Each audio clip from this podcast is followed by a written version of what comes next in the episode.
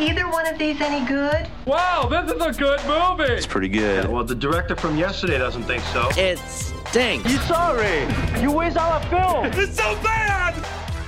One of those weeks where you would think you might guess we only have one movie, but we don't. We have one big movie. Right. and a few more to talk about, but definitely some good stuff. Welcome. This is the Screening Room Podcast, and she is Hope Madden. He's George Wolf. and we're from madwolf.com. And of course, we're going to start with a gritty character study of Arthur Fleck, a man disregarded by society in Joker. My mother always tells me to smile and put on a happy face. She told me I had a purpose to bring laughter and joy to the world. Hey, stop them!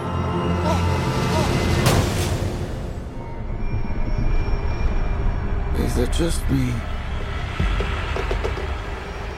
Or is it getting crazier out there?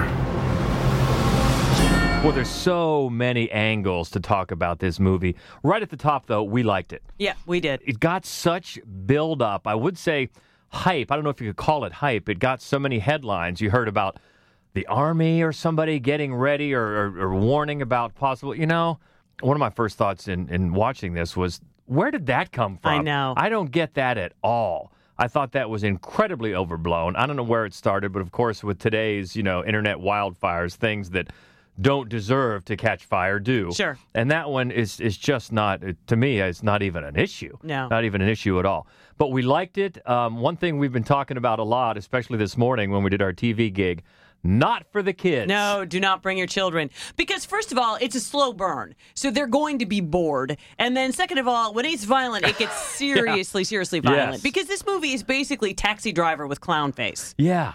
Yeah, it's obviously exists w- with DC characters, based on DC characters, but it's not in that usual superhero universe that you're thinking of. It's an origin story about this villain. And when I look back, I we're not, as we've mentioned a few times, we're not comic book people, but I did do a little bit of reading about it, and the basic premise of the Joker being a failed stand-up comedian is something the comics have addressed over the years. There are at least one origin thread, and one of the comics did explore that, and that's where that's the one piece of uh, of lore, I guess, that is kept in this movie because that is used as a basis for the character Arthur Fleck, played incredibly by Joaquin Phoenix, is that he has designs on being a stand-up comedian. Right. Well, it- it's interesting because usually, although it does, you know, it is it's got the big DC stamp, but usually, you know, these these film adaptations have a ton of screenwriters listed because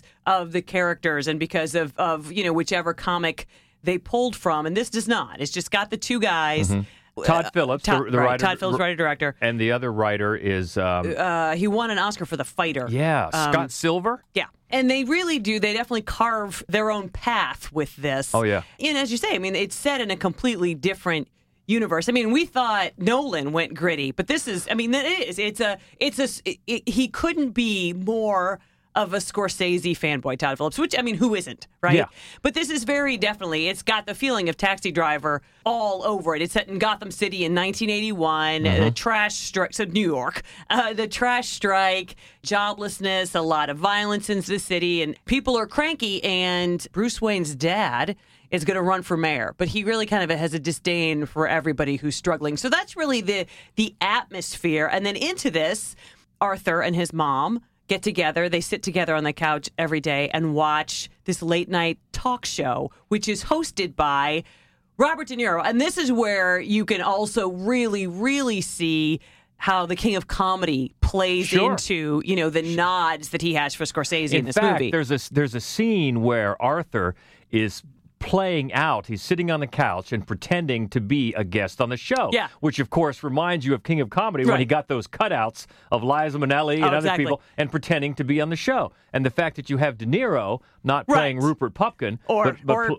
Travis Bickle. Or, or Travis Bickle, but playing this Murray Franklin talk show host. Yeah, there's so much Scorsese going on in here, which is not necessarily a bad thing. You know, wear it, own it. And you do feel that because, as you said, it is set in 1981. And Arthur is definitely dealing with some mental illness. He goes to see caseworkers and he finds out as it goes along a little bit more about his family history of mental illness. But what struck me, w- you heard so much early on, was that somehow it started that this movie could possibly be sympathizing with the incel. Right. I didn't get that at all. No, I mean it's a guy who feels very ostracized and alone, and and you know he turns to violence. But what I think is interesting, uh, so here's what I think is interesting is that, and we talked a couple weeks ago about how also the movie The Hunt got shelved. The the movies that seem to generate a lot of worry are the movies where the violence is turned against the people in power. Where Exactly. again, nobody said don't go see Rambo Right. because because Right. the white guy shoots a bunch of, of Mexicans. Yes. That's that was fine. That was perfectly patriotic. Uh-huh. But when he turns the tables and he shoots a bunch of people in power with money, oh, all of a sudden that's a big problem. Now I'm not saying I'm not pro pro violence ever. No, but Uh, it's a it's a funny double standard really that is worth is. pointing out. It That's really exactly right. is. Because when he goes off, uh, the things that set him off, or he's he's he's looking up. Yeah. he's looking up at the those in power Right. who looking down with disdain, including um, Bruce Wayne's dad. That's right. On the people that don't do s- well enough for themselves. Right, they're not trying hard enough on their own. But Yeah. you know, I mean, the, so there's a lot that's going well in this movie. Oh, yeah. But I mean, Joaquin Phoenix is the reason to see it. Holy cow! Yeah, you, we could do a whole segment just on his performance, just to say it is phenomenal. Yeah. And one of the things that struck me was you go back to the first Batman, Tim Burton's Batman, and everybody thought, well, Jack Nicholson, that's it. That's the Joker. That's the definite Joker. And then.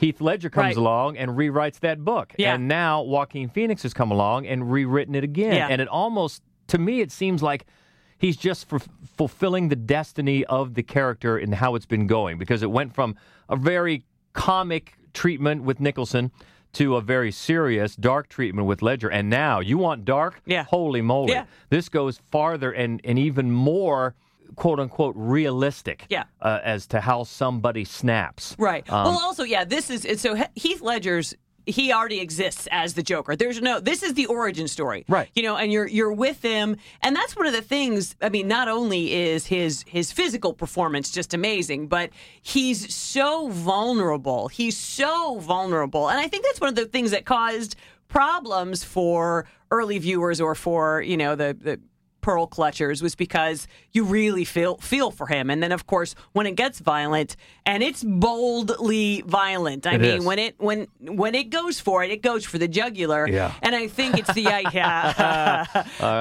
for real Yeah. and I think it's the idea that people are uncomfortable that you're feeling sympathetic toward this character, but you definitely are. But at the same time, I mean, nobody's saying that's who I want to grow up to be. Yeah, the performance is incredible. His the, his physicality, not only how he he made himself look in scenes where he has his shirt off, it's Yeah. just real, almost grotesque. Yeah.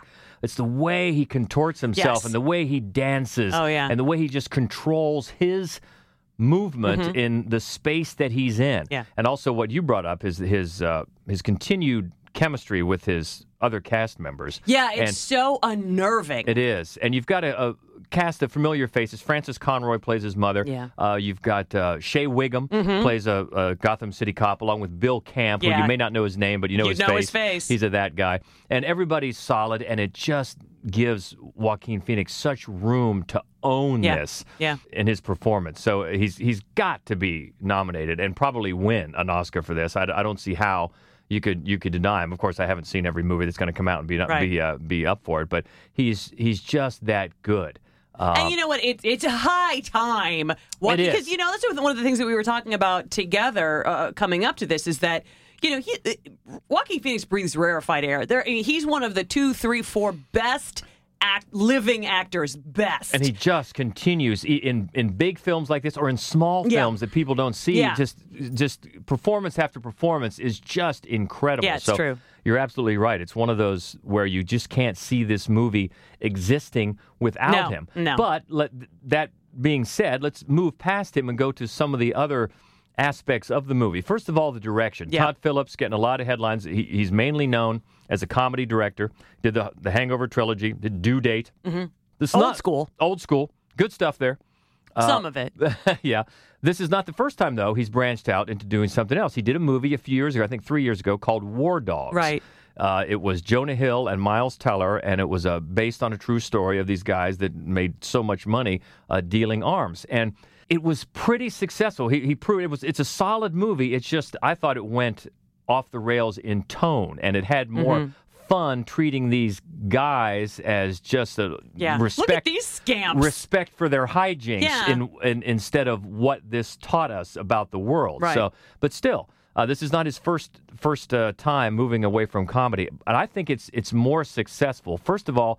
From a, a craftsmanship point of view, he's got some solid directorial instincts. The, the violence you talked about is brutal, yes. Other times it's not. Other times it's implied, Yeah. and some of those shots are very, very well done. Yes. Uh, also, a big nod to the cinematographer Lawrence Sher. It's S H E Mm. R. Uh, who has worked with Phillips before, but his the the intensity of Yeah, of, yeah. of the uh, atmosphere that he does with Gotham City, so good, so good. So a lot of the instincts are good uh, of where he's going. Um, one of the biggest stumbles uh, in tone was with the thread with De Niro, Sure. a- and, the late night uh, comedy show. Almost every time it went to, to that part of the movie, even before Arthur and, and Murray Franklin get together and actually have some interaction. Uh, when they just went to the set pieces that had to do with the late night talk show, it seemed to me like he was trying to go for an Oliver Stone kind of natural born killer, Mm-hmm. sort of over the top black comedy satire, Mm-hmm. which is so hard to do. And you remember those fake sitcom moments in Natural Born Killers. Yeah. It didn't go that far. No, no. But it, it had a break in tone that I just thought for me kind of clashed a little bit because that that satire is so hard to do, especially when it's just in little bits. Yeah. Um, it, it didn't, of course, sink the movie by any means. No, I no. still I still liked it, but that from a from a directorial point of view, that's where I thought it got a little bit a little bit clunky. There was a- another part, another uh, sort of tendency that he had, which I, I thought was regrettable, is that there are a couple times because there are some f- fantasy elements which which he introduces really early on while he's watching actually the the late night talk show, and then eventually Phillips feels obligated to really hold our hands through some segments that I Yeah. thought just trust us to get it, Yeah, just trust us to we get certainly it. don't want to say what those are for No, fear of spoilers. But no. I agree with you. There's a couple of times where uh, did we need that much spoon Yeah, feeding? no. Uh, and then we will say, and you brought it up in the written review. It's not a spoiler to say that there's there's a scene where Arthur crashes a very posh upper crust screening of the classic movie Modern Times Right. by, by Charlie Chaplin. We each kind of saw that a, A little differently. but I think they're both valid. Yeah, one of the things that I mean, what it what it said to me was was a not so subtle nod that the clown's position in history is to reflect society back to us, and that is that is the point in modern times. That's what Charlie Chaplin really always did, and that was what I felt like he was saying. This is what this is what the Joker is doing. Right, I agree with that. And the choice of the film, Modern Times, Right. I viewed it as kind of a direct nod to say we are also dealing with modern times in the movie I'm making right here. Right. And how one sociopath might come to have hordes of fanatical followers. um, I thought that was maybe, even though this movie is set in 1981, I couldn't escape the fact that they're watching a movie called Modern Yeah. Times uh, inside a movie that we're watching. So I think both of those views have merit. And I do and I too. do and I do like the fact that when you have a movie trying to make social commentary, it can be left ambiguous. Yeah. You know, we just talked about not having to be spoon-fed. Well, here's a point where he's serving this up.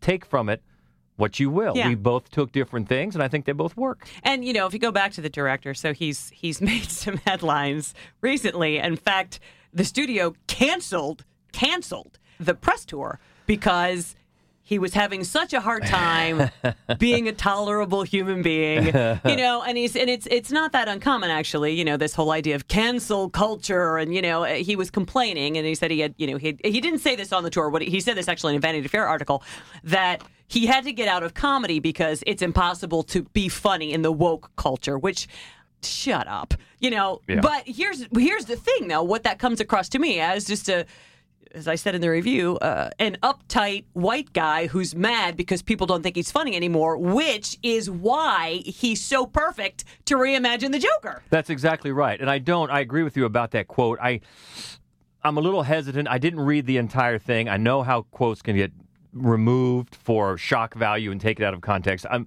I still I, I totally agree with you. That is such a privileged cop out thing to say. Yeah. And I love uh, Teiko Waititi's Yeah. uh, Response. Response was. You're funny uh, because he's now doing a movie where he plays Hitler, Right. Uh, that's in a that's comedy. edgy So, comedy, actually. Yeah. Yeah, but um, it's not a great look. No. it's not a great look at No, all. but that, but it, but it- it really fits this particular film. It So does. you know, it doesn't make him a guy I want to hang out with, but it, it, it certainly influenced this film pretty well. Yeah, and on on the whole, I think it's an incredible success and an incredible s- step forward for him as a filmmaker. Whether he's done for whatever reason he might be done with comedy, whatever. Yeah. Just looking at him as a filmmaker, I think this is an incredibly ambitious Yeah. statement to make, an incredibly ambitious project to take on, to give a, an iconic villain, an iconic character, a backstory like Yeah. this is really, really a bold move. and It I- is. and and and I think he pulls it off very well. Yeah, I mean, uh, sometimes I'm a little hung up on the Scorsese thing, and I think that being so obvious about it by having De Niro in the film, obviously that's very important. But it is so Taxi Driver from the early, e, early, very earliest moments of the film when Arthur is, you know, sitting in this kind of he's a clown, he's a clown for hire, and he's it's very much like early moments in Taxi Driver. He's the outsider, people think he's a weirdo. He's kind of got this weird camaraderie with other men who are also in this low rung, and they have this unusual job. I mean, it's so it's so much of the film is so Taxi Driver. And I think I'm the one of two of us that noticed that Arthur Fleck, A. Fleck, Affleck. I, I thought, was that a Batman nod? I I mean, you come up with that weird kind of name, Arthur Fleck. Maybe not. Maybe I'm reading too much into that, but it just kind of jumped out at me. But uh, all in all, we liked it. Yeah. And it's one that if you don't take the kids, please don't. And you Please were don't you, were, take the you were kids. talking to me at lunch earlier that we have to keep saying that, and I, I I didn't realize, but you just think some people are just not paying attention enough and thinking, oh, it's a Joker, it's a Batman Yeah. movie, let's take the kids. No, Don't take your kids. Do not. You know, But- and also, and if you're thinking, well, because somebody asked us today, how is it? I mean, like Deadpool bad? It couldn't be less like Deadpool. It would be impossible for this film to Oh, yeah. be less like Deadpool. We're not saying that there's like high. First of all, it's going to be too slow for your but children. even if it's not, Right. I mean, it, it just really is. It's a it, it's too slow of a film. There and by, but by the time that there's bloodshed, I mean, again, it's like, are you going to watch Taxi Driver with your kid? yeah. So uh, don't. But uh, other than that, enjoy. All right, so let's hit some in limited release. We'll start with a documentary. It's the untold origin story behind Ridley Scott's Alien. It's called Memory: The Origins of Alien. They were all thinking about this as more than a science fiction adventure in the future. there is a commentary in there about what we're doing as human beings. questions of where did life come from? What does it mean to be human? one scratch from global disaster. It's about those monsters outside the movie theater. It's haunting. alien was talking about something that we're still not comfortable addressing. this documentary, this is just a nerdgasm right here. It really is. Although it's, I think the title is a bit of a misnomer because it's the origins of Alien. It does certainly focus on that, but then it really becomes a discussion of Alien. It gets the origins out of the way and then starts delving into why this worked on our subconscious. Yeah, exactly. And, and why it continues to resonate, which I, I certainly appreciated. Yeah. But you really get both here. You really do, and and it's such a fascinating idea of of how there are really three separate visionaries. Each brought something incredibly important, and then each was influenced by the one before. So you start with, of course, Dan O'Bannon, who wrote it, and then uh, Geiger, who came in and just created, developed the entire the look of it that was going to have so much influence on everything that happened, and then of course. Ridley Scott, who came in and executed everything and knew exactly where the trajectory should take us. And the way that this movie, celebrating its 40th anniversary this year, That's amazing. took just sci fi in the polar opposite direction because everything in sci-fi prior to this whether it was Star Trek or whether it was Kubrick was so was so sterile was so clean and this is like Mm-hmm. And it's a- otherworldly. yeah and this is like a dump truck in space Yeah. and and you know and it's one of those things it just feeds these sort of this very classist, classism kind of a struggle that's in it. But at the same time, what this film spends the most time talking about is how it taps into our collective primal unconscious. Yeah. And you just the whole time it's it's a mesmerizing documentary. Yeah. Now, I- if you haven't for some reason seen Alien, um, I would get that out of the way first. yeah, don't don't watch this before. but if you haven't seen Alien, come on. Yeah, What exactly. up? Forty years. I remember seeing it in the theater. in the theater when it came out, I, I- was fifteen, and my my obviously my local theater didn't really care about carding for the R-rated movie, and I was very appreciative of that. But I'll tell you, when that chest bursting scene hit, I about lost my mind, as all of us in the theater did, because who thought that was coming? Yeah, and that I mean that is a it's an incredibly pivotal element in this documentary As about it how should first be, of all yeah. Mm-hmm. that scene was what got the movie made. That scene was what got Ridley Scott on board, Mm-hmm. you know, and then of course they have to spend a lot of time discussing how they shot that scene, how they got it to work, and it's just I fascinating. know there's the great part in this where they talk about Ridley Scott reading the script and Yeah. getting to that part and going, "Holy!" mo-" Yeah. yeah, whoa, yeah. So definitely um, check it out if you're a fan of Alien. I think it's really a must because you get the the origin, as the title said, and you also get a really great discussion of things you may not have thought about about the- why this movie works so well. It's called Memory: The Origins of Alien. Another one in much more limited release this week. Story of Alan Red and Smitty spending summer on the Jersey Shore, roving the boardwalk and getting into trouble. But the discovery of a good old fashioned treasure sets the friends on an escalating course of suspicion and violence in the thriller Low Tide. Get to the boat. You alright? We leave it buried here. We don't tell anyone. I mean, what's buried here or I show red. I've been hearing rumors that my friends have been talking to the police. Red's crazy, and Red doesn't like it when people lie. You need to stand up to him. You like comics? This is your origin story. Are you gonna grow up to be the good guy or the bad guy?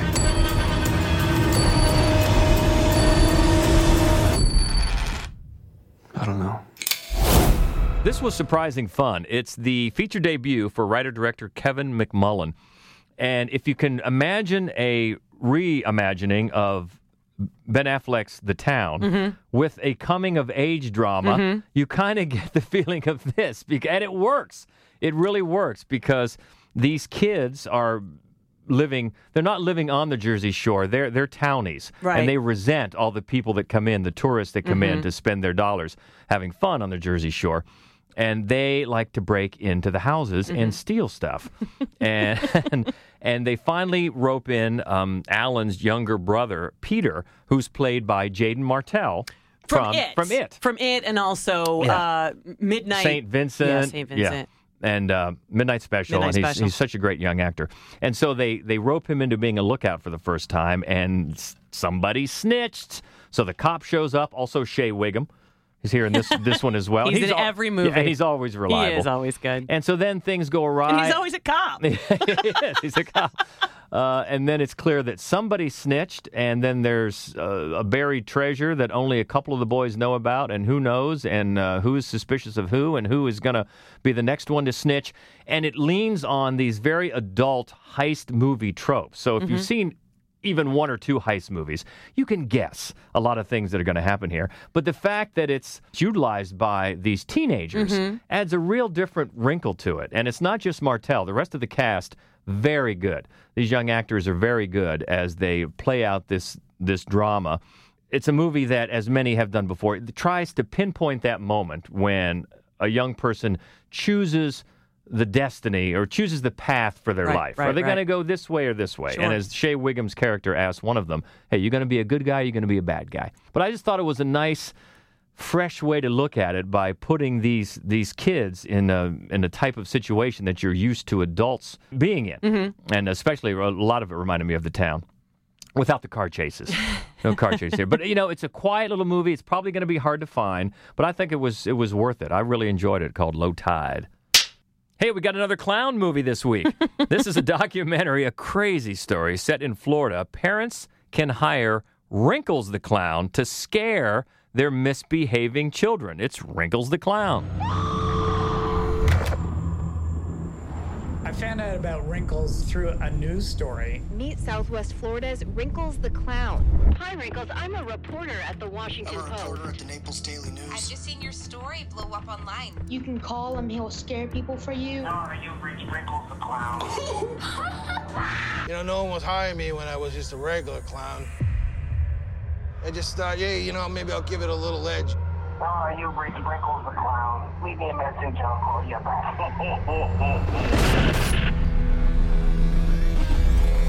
Guys, there's something outside.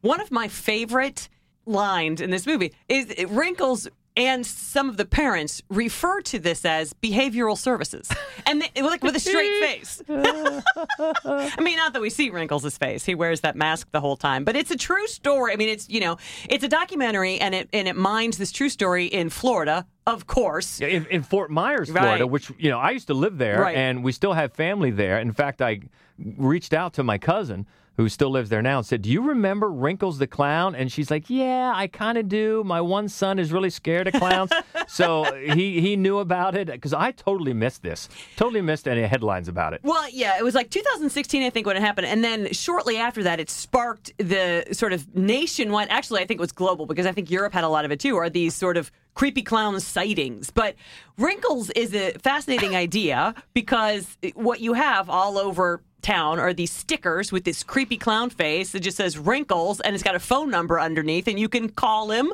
leave him a message and hire him to frighten your kids and scarier than wrinkles are the messages. Yeah. Because it's like these parents, and you hear these children wailing, no! You know, wrinkles, uh, for $30, I'll pay you to come eat my daughter. You know, I want, you know, my son's been terrible and. Well, I'll call you back, and I mean, you just hear these kids just bawling. Good and Lord, I I know. it's horrifying. I mean, the whole film is such a bizarre sociological experiment because then in the then it, it follows. I mean, he's very locally. I mean, he's in Fort Myers, Florida, Mhm. but it it becomes an internet sensation, Oh. and then and then it's all these YouTube videos, children of themselves, where they call him up, and then they get scared, and then the other next thing you hear, it just digs into eventually the I this idea of why are clowns so scary and then also how the internet allows children children via the internet spread folklore in Mhm. a way that we've never seen Oh, before yeah, yeah. And, and then the idea of the people who get the most mad at cli- at are children who Yeah. are basically taking this opportunity to stand up to their boogeyman it's a fascinating It- again in sociological a experiment way, this film It's like a, a Slender Man that is true, Right. Because you, expect this to be like an urban legend and something that the teenagers have invented, but no, is a r this is a real guy Uh-huh. doing this. It is crazy. It's writer director Michael Beach Nichols, an And he has- unbelievable story. he- the writer director has a sleight of hand heading in your direction as well, but but it, it fits with the story. It keeps you very interested. I mean, it's just a fascinating documentary. Let's go back to another thriller by the water. Rivalries, dark secrets, and sexual tension emerge when three best friends find themselves stranded on a yacht in the middle of the ocean, desperate for survival. It's called Harpoon. I want a free punch. Yes, deal. Why are you encouraging this? And when I think of you. You know, someone once told me the sea finds out everything you've done wrong. And these three have been pushing their luck from the very start. We need to make a better deal. We need to promise not to kill each other.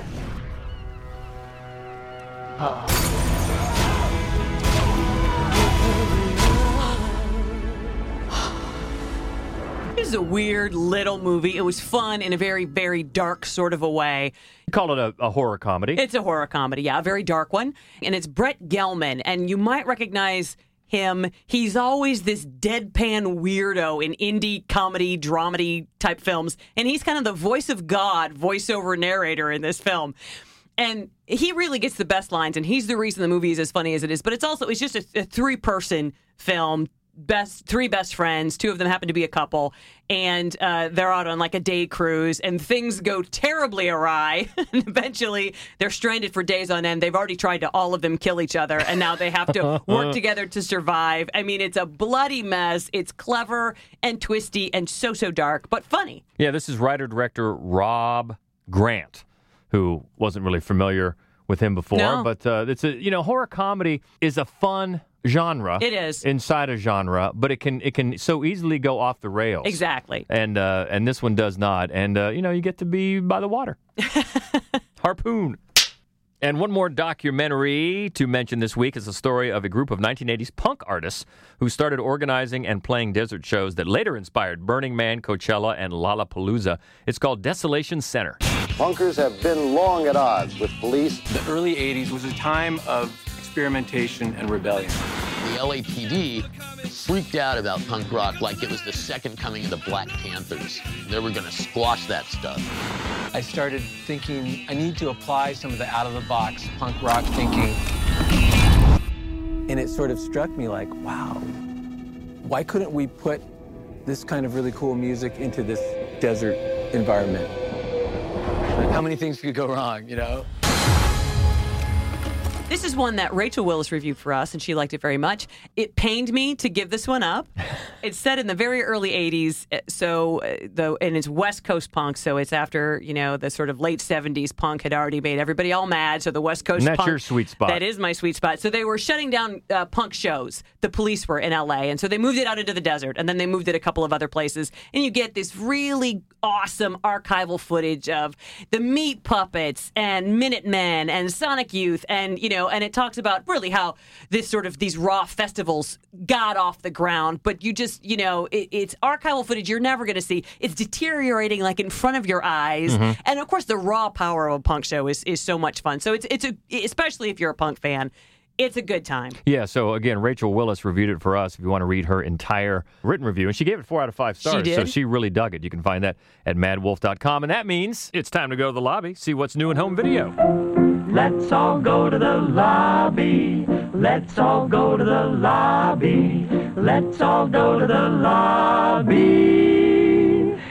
Boy, a couple of good ones this week. Spider Man Far From Home. Well, any Spider Man fan knows we got good news this week because they worked it out. I They know worked it out between Sony and Marvel. They're going to continue. Uh, so Tom Holland should have another, at least one more installment after this, and and that's good news because we we liked the first one, Homecoming, so much. Oh, yeah. love the tone, love Tom Holland as Really love Tom Holland. Peter as- Parker, yeah, Spider Man. so much. And this one continues in the same vein. He is far from home, off on Uh-huh. a field trip, and he just wants to be a kid and have a crush on MJ and all that. Well, he can't do that because Nick Fury is on the case and following him because there's troubles. And then you get Mysterio. That's right. Jake You get- Gyllenhaal. What's you up with get him? Mm-hmm. Night Monkey. Mm. Night Monkey. That's right. So, yeah, we both enjoyed it very Yes, much. uh, And yeah. it's one of those where talk about stingers at the Yeah. end. You have you Because there are absolutely several. you absolutely have to stick around throughout the credits because it's the final one, right? The final not for laughs. The final stinger after the credits will make you rethink the entire movie. Yep. And uh, so, just if you haven't seen it, stick around. Spider Man Far From Home. And another documentary, got a lot of documentaries this week. Yeah. You really liked I called, did. called Maiden. And this is about the first uh, all female crew to make a particular round the world yacht race. And it's such a fascinating look. It's such a slice of life. And, and the way that the film bo- goes back and forth between the press coverage of this particular group of people and then the, the, the reality on the boat is just startling. Uh, yeah, I, I really enjoyed this movie. Good stuff. Next week we got a full full slate. Gemini Man, Will Smith and Will Smith. The I guess it had to happen. The evolution that we've seen so much of this de aging process, where one actor is playing up against a younger version of himself. Uh, if you there's a there's a movie that came out uh, how many years ago? The the uh, the Congress. Oh, yeah. Remember that? Yes. Sci-fi movie. It's basically the the premise is Robin Wright playing herself, and she sells her likeness, that she will not act in any more films, but they bought her digital likeness. I tell you what, we're moving closer to that Oh, we certainly are. every day. Yeah, we are. And this is the next step. And This is Ang Lee. Mm-hmm. So I'm holding out hope, but God, I think the trailer looks awful. Well, it'll probably look fantastic, Mm. if anything else. So we'll see that. Also, the Adams Family animated version. I'm really looking forward to this, actually. I mean, Now- I have my fingers crossed. All right. Jexy. Now, this is Adam Devine, Mhm. and it looks like a play on her or where, where the computer and it's uh, uh, Alexa Uh-huh. or Siri. Yeah. And but she becomes kind of a clingy girlfriend. Yeah. Yeah. Exactly. So we'll see about that. First Love, that's Takashi Miike, one Ah. we've already seen. And loved it. But we love Takashi Miike. A uh, horror movie with Gary Oldman called Mary is coming out. Already Mhm. seen that too. Mhm. And also another one we've already seen, Little Monsters, Lepido Nyong'o, and uh, a bunch of kids uh, having to stay alive from a zombie horde. Yes. So lots of Halloween themed fun, and it's the perfect time for it, obviously. So we'll talk about those next week. In the meantime, how about Joker? That's one that really invites a lot of conversation, which is always a good thing. Mhm. So if you want to keep it going, let us know. Keep in touch uh, by reaching out on Twitter. You can easily find us at Mad Wolf, M A D D W O L F, on Facebook and Instagram. It's Mad Wolf Columbus. And the main website with all the written reviews and other fun stuff, including Fright Club, our horror movie only podcast. You can find that at madwolf.com. Thank you, as always, for stopping by the screening room. And do us a favor while you're here. If you would subscribe, rate, and review, we would really appreciate it. Yeah, we have gotten, we're, you know what? We are tardy sometimes about looking at the reviews, but we looked at them a few days ago. There's some really nice Yeah, stuff in thank there. you so much. Really appreciate that. There was the one guy, though, that said he liked our rapport. He just doesn't agree with our mo- views on movies. no. All right. Yeah. Oh, that's fine Yeah. because that does happen. So uh, certainly does. Uh, so we definitely appreciate you listening either way. And uh, until next time, she is Hope Madden. He's George Wolf. And this is the Screening Room Podcast. See ya. I do wish we could chat longer, but I'm having an old friend for dinner. Bye.